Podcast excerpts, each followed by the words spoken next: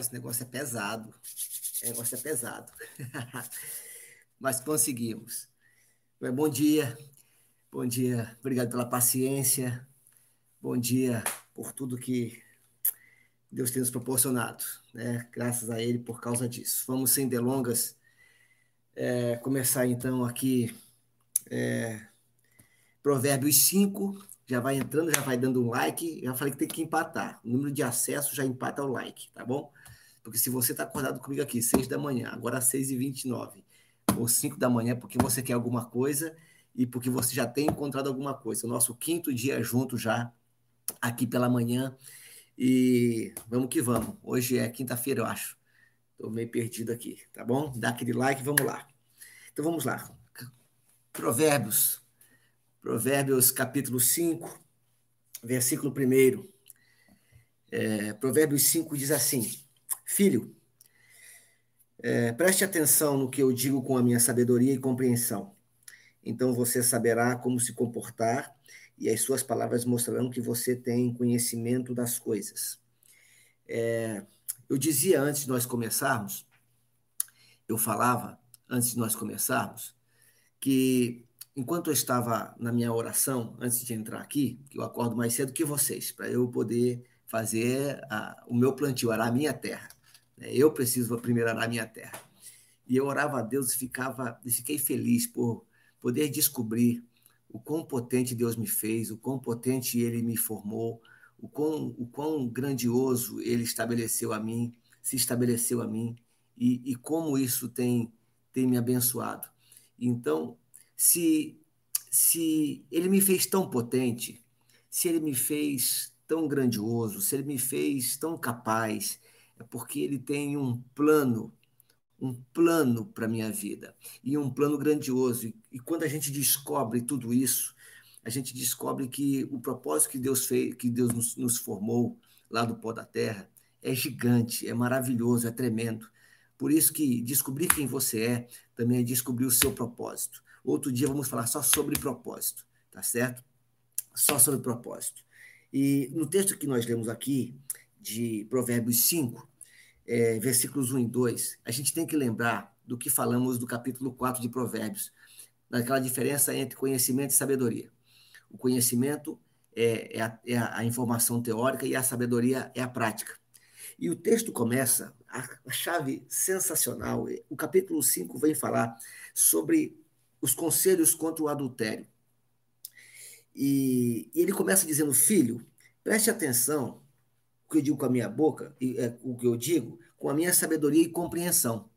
Isso quer dizer que ele está falando assim, filho, eu quero poder partilhar com você, agora não da teoria, mas parte da minha experiência. Quem está escrevendo isso aqui é Salomão. Para quem não sabe, Salomão foi o homem mais mulherengo da história. Ele teve muitas mulheres. Entre mulheres e concubinas, ele tinha mil mulheres. Era mulher pra caramba né? A gente é, é feliz com uma só, mais de uma começa a dar BO. Né? Imagine ele com mil, bobo. E ele fala: Eu quero poder te contar a minha experiência. E aí eu quero agora te dar uma chave que talvez seja uma das chaves mais importantes que você vai ter ao longo dessa, desses dias. Então, espero que você esteja preparado e não se desligue agora. Todo mundo tem uma história trágica principalmente no que se refere à família. Todo mundo tem uma história trágica, principalmente com relação à, à sua criação. Todo mundo tem uma história ruim. Eu sou, eu, eu lido com esse tipo de assunto há mais de 20 anos.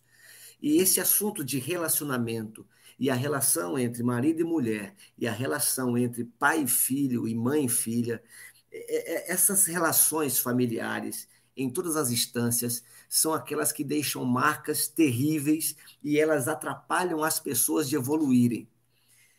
São nos primeiros dias, nós temos aqui, inclusive, a, a Márcia Adriana Moser, que é psicóloga, vai concordar comigo. Os primeiros momentos da nossa vida, a nossa primeira infância, a segunda infância, a nossa adolescência, ela marca a nossa história e ela começa a nos moldar. E aí, quando a gente chega adulto, olha só que, que palavra doida, segura essa aí. Quando a gente chega adulto, a gente não sabe administrar o trauma que passou. A gente não sabe administrar os problemas que enfrentamos ou por rejeição, ou por mágoa, ou por agressão, ou por, por, por descaso, ou por abandono, ou por traição. E isso trava a nossa vida, isso trava. E aqui no começo de Provérbios, no começo de Provérbios, o pai fala para o filho: Olha, eu quero que você preste atenção no que eu digo com a minha sabedoria e com a minha compreensão. Ou seja, o que eu vou passar para você não tem a ver com a teoria, mas tem a ver com a minha experiência prática. Eu vivi para falar o que eu vou te falar. E ele diz: você vai saber, se você intentar o que eu vou te falar aqui agora, partilhar da minha sabedoria e compreensão, se você atentar para isso, você vai saber se comportar. E as palavras, e as suas palavras vão mostrar que você tem conhecimento das coisas. Então preste atenção. Nessa história de trauma, de rejeição, de abandono, de orfandade, uh, a gente tem que ter a consciência de que o que passou não volta. O que passou não tem mais conserto, já passou. Há um velho ditado que diz que é, águas passadas não movem moinhos, não tem mais como voltar. E aí nós temos a tendência, nós não, as pessoas, que eu já não tenho essa tendência, não, as pessoas têm a tendência de usar o passado como uma muleta para justificar aquilo que não deu certo hoje. E aí se torna, quando essa mentalidade vem de que o que passou, que não tem mais volta, vai me travar agora aqui, eu estou colocando uma impossibilidade de prosperar. Eu estou colocando uma impossibilidade de, de, de ser vitorioso. Eu estou impondo uma impossibilidade de avançar.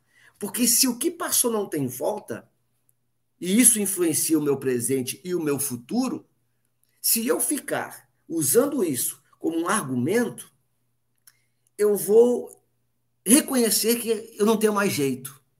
Só que, olha só o que Provérbios vem dizer para gente. Provérbios vem nos propor ressignificar o nosso passado com os erros que cometeram conosco.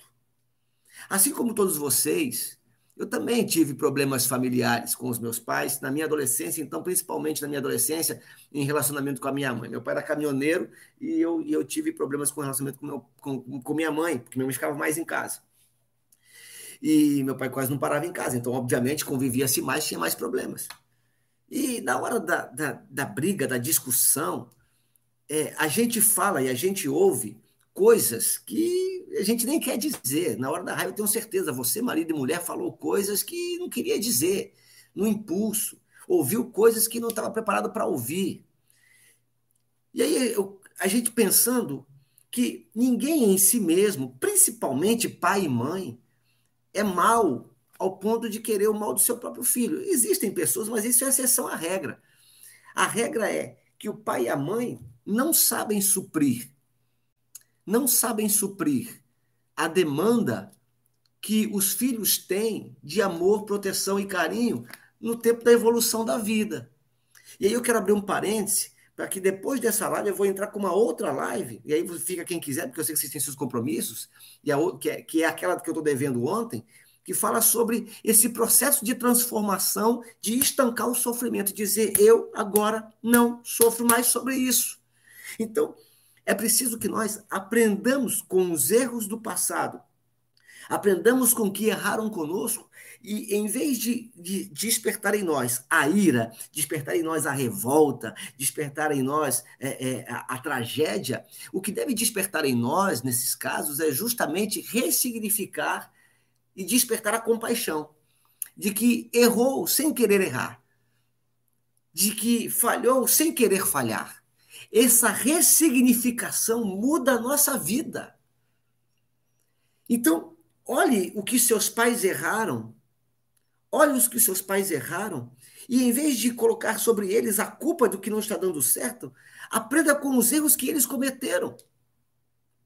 Transforme o seu passado em algo útil se você vem de relacionamentos que não deram certo, divórcios, é, é, namoros que traumatizaram você, Olha que coisa boa! O erro já aconteceu. Então, em vez de você se vitimar, você ressignifica aquela, aquele episódio, aquele fato, você ressignifica e aprende com ele. Então, o autor de Provérbios 5 está dizendo: Eu quero que vocês aprendam, aprendam com os meus erros, porque eu errei. O título do capítulo 5 é Conselhos contra o Adultério. E ele diz: Olha, eu cometi alguns erros, então eu quero passar para vocês os erros que eu cometi para que vocês não cometam, meus filhos. Então, visita lá, visita lá e ressignifica. Eu vou dar um exemplo, é, vou dar um exemplo para você. Um exemplo hipotético. Imaginemos uh, que, que, quando eu vou falar sobre ressignificar, imaginemos que você é, até hoje tem problemas com seu pai, certo? E você não consegue nem aceitar a, a adoção de Deus como pai, porque a sua referência de pai é horrível, teu pai te maltratou, o teu pai te feriu, o teu pai te abandonou, largou a casa e etc e tal. E aí você lembra muito, muito, muito, muito, é, é, é, evi muito evidente, você se lembra é, de fatos que fizeram com que você hoje se magoe. Agora vamos nos colocar no lugar dos nossos pais, principalmente você que é pai. Você que é pai e mãe aqui agora. Caramba. É muito difícil ser pai. Não vem com manual de instrução. Eu tenho dois filhos da mesma barriga, do mesmo casamento, criado com o mesmo amor, criado com a, a mesma forma, criado com e aí aqui a gente cometeu, eu, cometi um grande erro, foi entender que eu tinha que criar os dois iguais, e os dois vieram do mesmo lugar, da mesma forma, do mesmo casamento, do mesmo contexto, da mesma barriga, mas os dois são completamente diferentes. E a forma de um receber amor é diferente do outro. E é nesse contexto que às vezes a gente fala: "Ah, meus pais amaram mais meus irmãos do que a mim". Não é porque a forma deles darem amor talvez você não aceitou. E na verdade, presta atenção, segura essa aí agora. Segura essa aí agora que essa vai ser forte para você. No fundo, no fundo, no fundo, no fundo, não foi os seus pais que te rejeitaram. No fundo, no fundo, foi você quem rejeitou a forma deles te amar. E eles só podem dar aquilo que têm, e você rejeitou a forma deles te amarem. E a forma deles te amarem talvez não era aquela que te suprisse. Isso não quer dizer que eles não te amaram. Isso quer dizer que eles não sabiam como amar você da maneira que você supre. Então, reconheça, aqui a Adriana está até, tá até falando aqui para gente, olha, reconheça que é disfuncional e gerar uma nova história funcional, ou seja, ressignificar. E, eu estou falando aqui, é uma psicóloga que sabe do que está dizendo, viu? Sabe do que está dizendo. Depois vocês podem até procurar ela no privado. Isso aqui, isso aqui, inclusive, é um network, tá? Eu acho até incentivo vocês a, a depois escolher alguém da lista, conversar. Ó, Adriana, Adriana Moser, por exemplo, é psicóloga das boas, trabalhou comigo durante 10 anos cuidando disso. É, hashtag aí, ó, fica o merchan. Vamos continuar aqui. Então, você precisa ressignificar o seu passado e perceber que talvez foi você quem rejeitou. Então, o rejeitado é seu, são seus pais, não é você. Isso muda tudo. Isso muda tudo. E agora é hora de você ressignificar a sua história. Aprenda com os erros dos seus pais. Aprenda com os erros dos seus relacionamentos passados. Se você gostou, dá um like. Tá 17 a 10. Tá 17 a 10. Vamos empatar isso aqui. Se você não gostou, dá um dislike. Faz assim, bota um, mas se manifeste. Ninguém que não produz nada passa é relevante. Faça alguma coisa. Ou dislike ou like, mas se manifeste. Versículo 3: As é, os lábios da mulher imoral podem ser tão doces como mel, e os seus beijos e os beijos tão suaves como o azeite. Porém, como tudo termina, o que resta é amargura e sofrimento. Aqui ele está falando da, da, do prazer momentâneo. E aqui deixa eu dar uma paradinha aqui sobre o prazer momentâneo para você. É, acordar cedo, vou pegar nessa tecla. Acordar cedo não é confortável. Dormir até tarde é um prazer. Mas esse prazer momentâneo pode custar caro. Comer deliberadamente qualquer coisa é um prazer momentâneo. Às vezes, nós tomamos decisões baseados naquilo que a gente está sentindo e toma a decisão errada. Vou te dar um exemplo. Às vezes você está cansado, cansado, muito cansado, e aí, quando você está cansado de um relacionamento, você está cansado de um casamento, você está cansado é, das lutas no seu trabalho, você está cansado dos negócios que você tentou e não conseguiu resolver, você está cansado. Aí, o que, que você faz? Vou chutar o balde, vou largar tudo. E você diz a seguinte frase: Eu não aguento mais. Aí você termina, aí você rompe, aí você pede demissão, aí você faz qualquer outra coisa, que acontece? Uma semana depois, você descansou, você se arrepende. Você se arrepende de ter feito uma bobagem. Esse é o problema do prazer momentâneo. Às vezes, o que você precisa não é abandonar tudo, não é chutar o balde. O que você precisa é só descansar. Eu costumo dizer aqui em casa que a gente não deve, não deve tomar decisões importantes quando a gente está muito triste e nem tomar decisões importantes quando a gente está muito feliz, porque as decisões podem dar problema. Esteja, tome decisões quando está estável. Versículo 4, porém, quando tu termina, tá. Versículo 5, ela está descendo para o mundo dos mortos. A estrada em que ela anda é o caminho da morte. Essa mulher não anda na estrada da vida, ela caminha sem rumo, mas não sabe disso. Agora escute, meu filho. E não esqueça o que eu estou te dizendo. Afaste-se desse tipo de mulher. Não chegue nem perto da porta da sua casa. Senão outros passarão a ter o bom nome que você tinha antes. Caramba! Meu Deus! Meu Deus!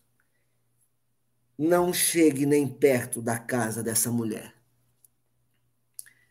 A gente tem a mania de se testar o problema do, do que o problema daquele que era dependente químico e retorna para o seu vício é porque ele larga o vício, passa pelo período de desintoxicação e ele depois vai testar para ver se ainda está curado. Preste atenção que eu vou te falar agora que uma coisa seríssima. A palavra pecado, a palavra pecado vem do grego hamartia, que significa errar o alvo. Cada vez que você erra o alvo daquilo que Deus estabeleceu para você, isso é um pecado. Veja que pecado não é comportamento. Pecado não é a roupa que você usa, não é o brinco que você usa, não é se você bebe, nem se você fuma. Isso é um problema seu. Se você quer destruir o seu corpo, é problema seu. A conta vai chegar para você. Dependendo da cultura que você está, meu irmão, Pecado é uma. Se, for, se fosse comportamento, uma coisa é pecado, a outra coisa não é pecado. Por exemplo, no norte do país, não é incomum, não é incomum as mulheres usarem, pelo calor, uma roupa mais curta, um decote mais acentuado. Você vem aqui para São Paulo, no inverno, é todo mundo encapado. Não é incomum, por exemplo, você conhecer, ter algumas culturas que as mulheres andam nuas.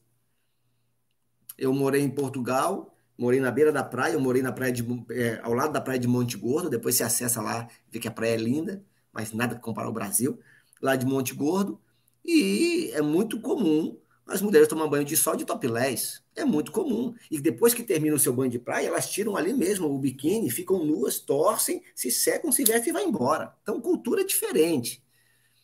Erra... Pecado é errar o alvo, é o que a Bíblia chama de pecado, é você é você não alcançar aquilo que Deus fez você para fazer, te deu todo o potencial, e, e, entendeu? Então, isso que é o alvo. E em Gênesis, capítulo 4, versículo 7, diz bem assim: O pecado jaz à porta. O seu desejo será contra ti, e a ti cumpre dominá-lo. Veja, não é cumpre vencê-lo, é cumpre dominá-lo. Então, aquilo que faz você errar o alvo, aquilo que faz você adulterar, ou seja, ser infiel aos propósitos de Deus, ser, ser infiel a tudo que você, Deus estabeleceu, se isso te faz errar o alvo, não passa perto. Se as tuas amizades não contribuem para você, não passa perto.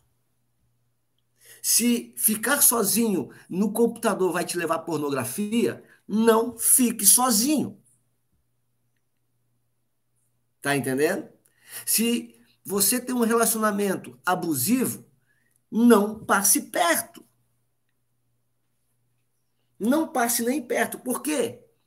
Porque você vai começar a se tornar aquilo que você mais critica. Você, versículo 9: os outros passarão a ter o bom nome que você tinha antes. E aí eu vou trazer para você aqui um questionamento poderoso, seríssimo e grave. Quem você era e deixou de ser?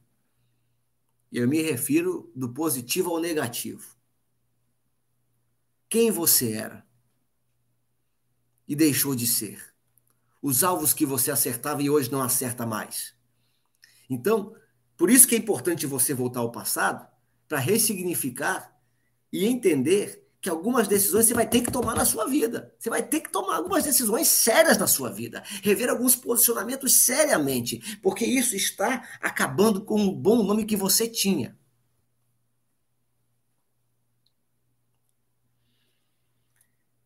E você, continua o texto, versículo 9: se, se não, os outros passarão a ter o bom nome que você tinha antes e você morrerá ainda moço, nas mãos de homens cruéis. Sim, pessoas estranhas tomarão toda a sua riqueza, e o que você ganhou com o seu trabalho acabará nas mãos do outro. Ei, preste atenção. Preste atenção. Ninguém perde riqueza. Ninguém perde riqueza. A gente transfere.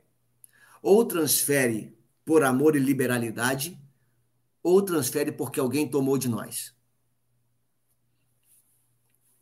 E às vezes você trabalha a vida toda, mas porque você perde a noção e a consciência de quem você é.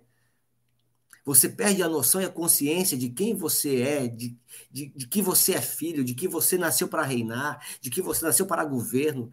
Você você se acostuma tanto em andar com homens e mulheres cruéis que o que você ganha você perde. E isso é transferido para outras pessoas.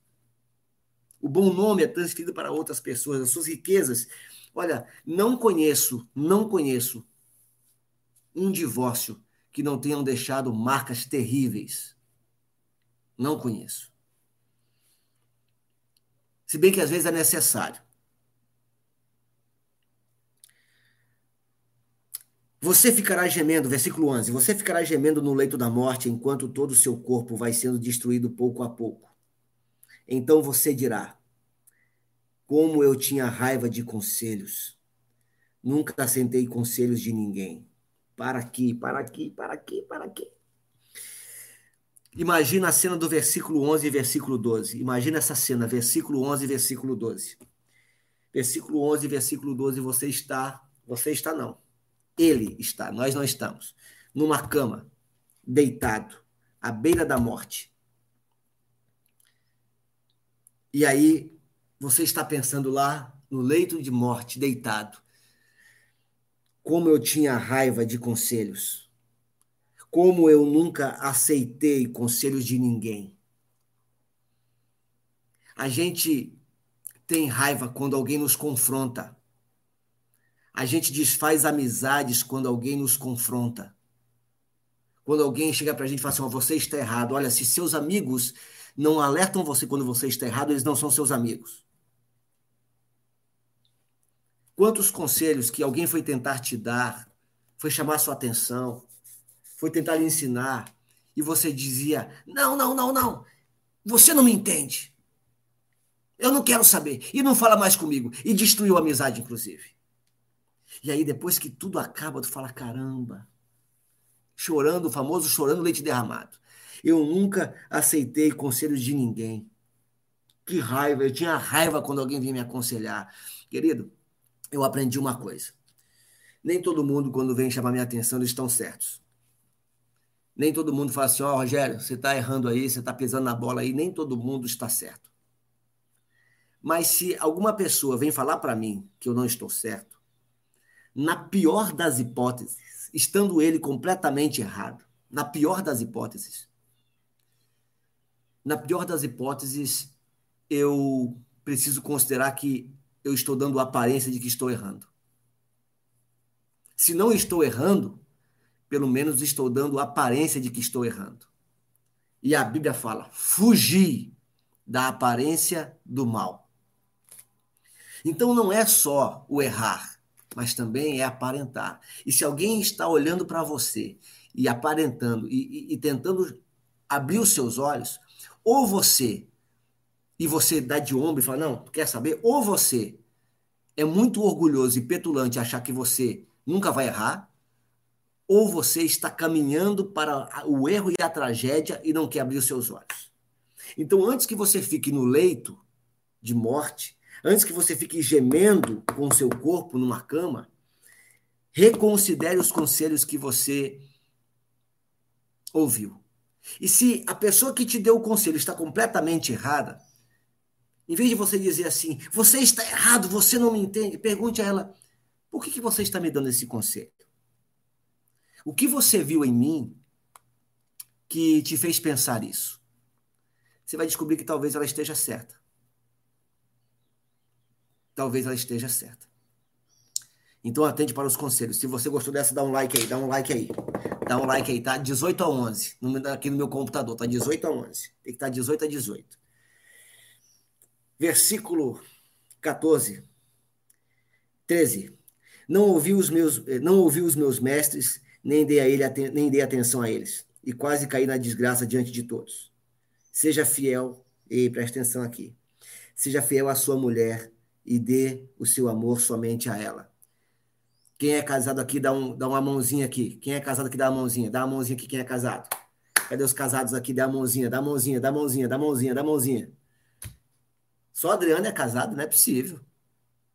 Ah, isso. Dá mãozinha os casados aqui, ó. Isso. Quem tem namorado amanhã é dia 12. Amanhã é dia 12. Amanhã é dia dos namorados. Amanhã tem live 6 da manhã. Ser fiel à sua mulher, e aí eu vou usar aqui o seu cônjuge, ok? Mulher, homem. Ser fiel ao seu cônjuge e dê o seu amor somente a ela. O que é ser fiel? O infiel, a gente acha que o infiel é aquele que, que dorme com outra pessoa. Esse aí é o fim da história. O adultério é o fim da história. A fidelidade está ligado a honrar as promessas que nós fizemos com ela, por, por essa pessoa, no altar. Eu, eu sou um, um grande pastor casamenteiro. Eu já fiz muitos casamentos. Eu, eu, eu, fiz um casamento comunitário em Rondônia, num ginásio para 300 casais. Eu já fiz casamento demais. E fidelidade, quando a gente é, vai fazer os votos, a gente diz assim: Eu, Rogério, prometo a você, Shirley, amar-te e proteger-te de hoje em diante, na alegria e na tristeza, enfermo ou com saúde, na riqueza e na pobreza, até que a morte nos separe para viver segundo os mandamentos de Deus. E até que a morte. E, e, e para isso eu empenho a minha honra. a Márcia está dizendo, eu fiz um meu, que eu fiz um casamento dela. Aliás, eu fiz um casamento de um monte de gente aqui, eu acho. Não. Fiz da Kátia, fiz da Camila, é, fiz um monte de casamento aqui. Acho que só, de quem está aqui. Quem quer casar aí me chama, tá? É bom que eu volto aí, vou dar uma passeada. Ser fiel é você ser fiel é você ser leal às palavras que você prometeu. Então, se você disse que vai amar, você vai amar. E não é amar quando você sente. Amor não é uma, um sentimento que você que você, ah, não, isso aí, isso aí é paixão. Você, amor é decisão. Você vai amar e pronto. E aí por isso que a gente faz uma aliança. Porque aliança é diferente de contrato. Eu sou advogado também. Se você precisar de um advogado, contate-nos. Olha, não posso nem fazer isso. é, há uma, a gente faz uma aliança que é diferente de contrato. A aliança, é, num contrato de compra e venda, por exemplo, se você diz assim, eu vou comprar o teu apartamento por um milhão de reais. Se você me der um milhão de reais, eu te dou meu apartamento. Mas se você não me der um milhão de reais, eu não te dou meu apartamento. Então, se uma parte não cumpre o seu lado do contrato, a outra está desobrigada de cumprir também. Isso é um contrato. A aliança, ela te leva a cumprir a sua parte independentemente da outra ter cumprido. Jesus fez uma aliança conosco e diz: Olha, eu quero amar vocês, eu quero servir a vocês, eu estou disposto a entregar a minha vida. Ele desceu à terra, ele entregou a sua vida, ele fez a parte dele, nós não fizemos a nossa. Jesus não quebrou a aliança, porque ele não tinha conosco um contrato, ele tinha conosco uma aliança. Então, se você quer se relacionar com pessoas, se você quer montar negócio, faça contratos. Mas se você quer viver com alguém, faça alianças. E a aliança esteja disposto a fazer tudo, tudo que você prometeu, independentemente da outra pessoa fazer também. Ah, mas é porque a outra pessoa, meu cônjuge, não responde, não valoriza. Você fez uma aliança. Então, seja fiel à sua mulher e dê o seu amor somente a ela. Os filhos que você tiver, versículo 16, com outras mulheres não lhe farão bem nenhum. É, quem paga pensão sabe disso. os seus filhos devem crescer para ajudar você e não para ajudar os outros. Portanto, alegre-se com a mulher, com a sua mulher, Seja feliz com a moça com quem você se casou. Amorosa como uma corça, graciosa como uma cabra selvagem. Deixa eu parar aqui no versículo 19. Deixa eu falar. Eu posso falar de sexualidade com vocês um pouquinho? Hã? Posso falar de sexualidade com vocês? Só um cadinho?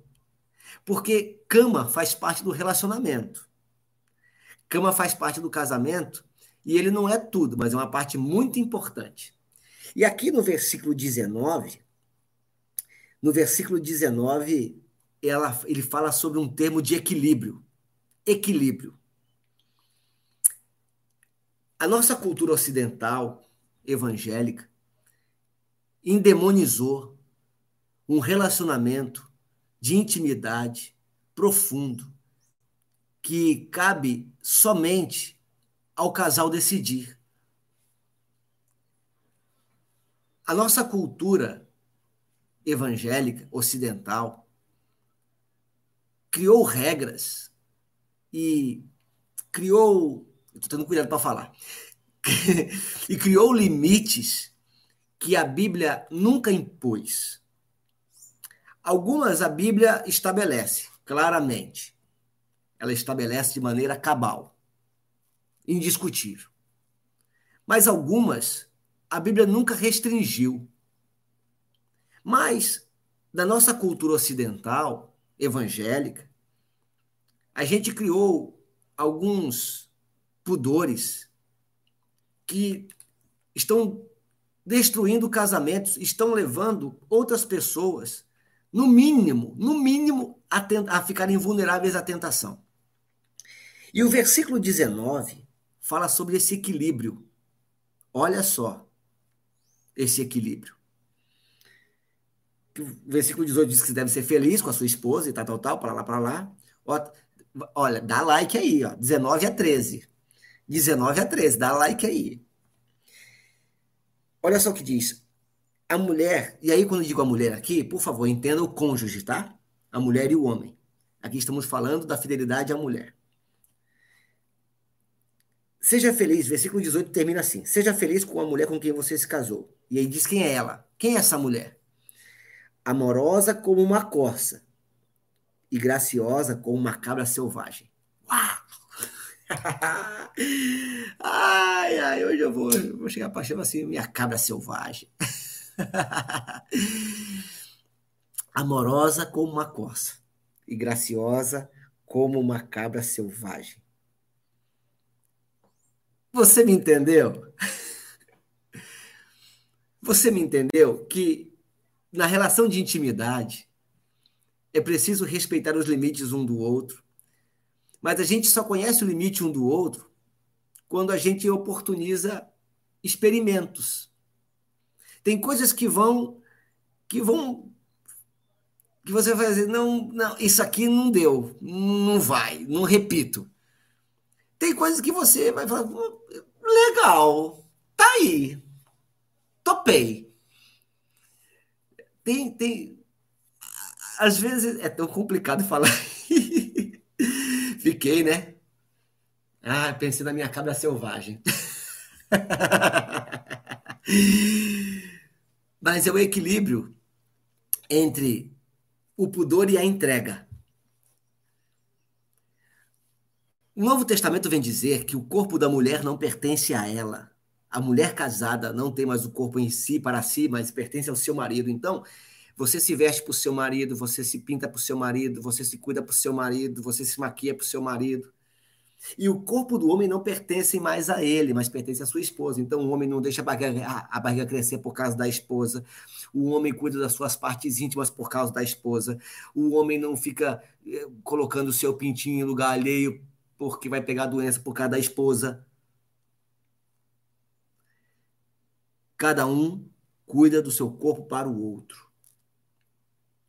Para que ele te faça feliz ele te faça feliz e o seu cônjuge seja gracioso como uma corça, é, desculpe, amoroso como uma corça e gracioso como uma cabra selvagem.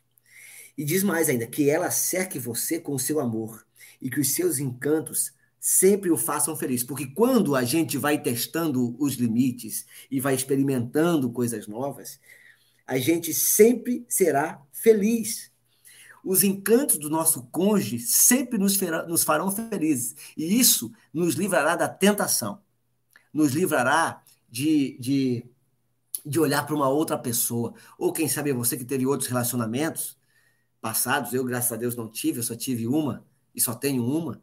Mas você que teve relacionamentos passados, você corre o risco de lembrar do outro e fazer comparações. Mas quando você se entrega ao seu marido, se entrega à sua esposa no todo, respeitando o limite, descobrindo e respeitando o limite, você é cercado de amor e esses encantos sempre te farão feliz. Eita, é fogo no altar, Jesus. ah, hoje à noite, hoje amanhã, dia dos namorados, Olha, olha que Jesuicidência isso aqui, né? O dia antes dos namorados eu estou falando sobre isso. Olha que beleza, né? Amanhã o nego vai cantar assim, né? O chão vai tremer, o céu vai se abrir, os anjos de Deus vão descer e subir. Versículo 20, estamos terminando. Filho, por que dar o seu amor a uma mulher imoral? Por que preferir os encantos da mulher de outro homem? Deus sabe por onde você anda e vê tudo que você faz. As injustiças que um homem mal comete são uma armadilha. Ele é apanhado na rede do seu próprio pecado. Versículo 23. Porque morre porque não se controla, e a sua grande loucura o levará à cova. Eu encerro dizendo duas coisas. Primeiro, Deus sabe, versículo 21, Deus sabe aonde, é, com quem você anda, aonde você anda e, e vê tudo que você faz. Deus vê tudo, querido. Deus vê tudo. E não vou dizer que há uma punição de tudo que Deus vê. Porque se houvesse punição de tudo que, punição de tudo que Deus vê, eu e você já estaremos mortos. Mas tenha consciência de que Deus vê tudo. Deus sabe tudo. E o versículo 23 diz que o homem morre porque não se controla voltamos aqui ao governo da mente. Percebe como é importante nos conhecer, como é importante essa metanoia, como é importante essa renovação mental, essa nova forma de pensar nas mesmas coisas de sempre? Porque aquele que não se controla morre. Versículo 23 diz expressamente isso. Morre porque não se controla. Então comece a exercitar. Olha, as sementes que eu estou lançando para você aqui, são conhecimento. Você precisa exercitar isso, colocar isso em prática. Para terminar, é, existe. É, não, eu vou falar isso outro dia, sobre crenças e sobre mudança de crenças. Vou falar isso outro dia, vai ter oportunidade. Sobre como a gente faz para mudar as nossas crenças. Mudança de crença não é uma fórmula mágica não é uma varinha de condão, é, uma, é um exercício. Assim como você tem que é, é, é, é malhar a sua musculatura para ficar forte, ter tônus da sua musculatura, assim como você tem que exercitar a oração constante para que o seu espírito seja fortalecido, também você tem que fazer exercícios mentais para que você crie tônus mentais, tônus emocionais, ter é, a liberdade de governar o seu próprio, dar comando ao seu próprio, ao seu próprio é, cérebro. Então, aprenda a se controlar. É, eu espero que você, ao terminar esse vídeo, se você não fez, faça a sua oração, do jeito que a gente ensina. Faça a sua oração, vai lá, mão na cintura, respiração, pense em tudo que você vai ter que fazer hoje. Acho que hoje é feriado, se não me falha a memória. É tão complicado que cancelaram um feriado, anteciparam um feriado, tá um rolo, a gente não sabe mais de nada. Então, é, faça isso, faça a sua oração, faça a oração agora, não deixe para depois. Eu vou dar um tempo aí de uns 15 minutos e eu vou entrar com uma outra live ao vivo. É uma outra live ao vivo, isso é redundante. Vou entrar com um outro ao vivo sobre aquele assunto que eu fiquei devendo para vocês ontem. Tá certo? Que não é sobre provérbios. É sobre estancar o sofrimento. Tá bom? Então, a você que não vai conseguir entrar na próxima live, Deus te abençoe. Aliás, eu vou entrar daqui a 15 minutos. Tá? Agora são 7h10 aqui no meu telefone. 7 e 5 eu vou entrar sete, sete e meia. Para quê? Para dar um tempo, dar um tempo para você se organizar, fazer a sua oração. Não esqueça de sorrir. Aliás, faz agora, sorri aí. Eu não estou vendo não, mas sorri aí. Sorri e segura. Se você não está conseguindo sorrir, bota a caneta na boca. Sorri e segura. Sorri e segura e você vai descobrir que seu dia vai ser bem melhor. Não esqueça de orar sorrindo, tá certo? Obedeça. Aceite o meu conselho, para depois dizer assim: ah, esse conselho, eu detesto quando me deem conselho. É bobo. Faça, faça. Daqui a 15 minutos eu entro e eu quero que você aproveite e chame pessoas para assistir. Eu vou autorizar você, no próximo vídeo, você mandar o link para a pessoa poder entrar no ao vivo. Ela vai ficar trancada aqui eu vou liberar um outro vídeo só. Eu vou liberar hoje, agora eu vou liberar Provérbios 2 é, ao pro, pessoal de fora. Mas aproveite, mande mensagem pro pessoal agora, acorde cedinho, ó, cara, vai ter agora uma live lá é, no YouTube. Eu preciso que você assista essa live. Tá certo? Nós temos aqui 19 pessoas. Vamos colocar 50 pessoas assistindo. Pelo menos 50 pessoas assistindo isso ao vivo. Vai ser libertador. Libertador. Acredita em mim. Você está comigo aqui todos os dias. Eu acho que alguma coisa boa tem, tem colocado no seu coração aí. Então acredita em mim. Pelo menos 50 pessoas, tá certo? Se quiser, depois entrar no Telegram, ele entra. Se não quiser, não tem problema não. E tem novidade, tá bom? Espero você às sete e meia. A você que não vai poder estar, Deus te abençoe e até mais. Compartilhe aqui as suas chaves. Compartilha no descritivo do vídeo as suas chaves e compartilha também o nosso Telegram. Forte abraço, até daqui a pouco. Tchau. Tchau.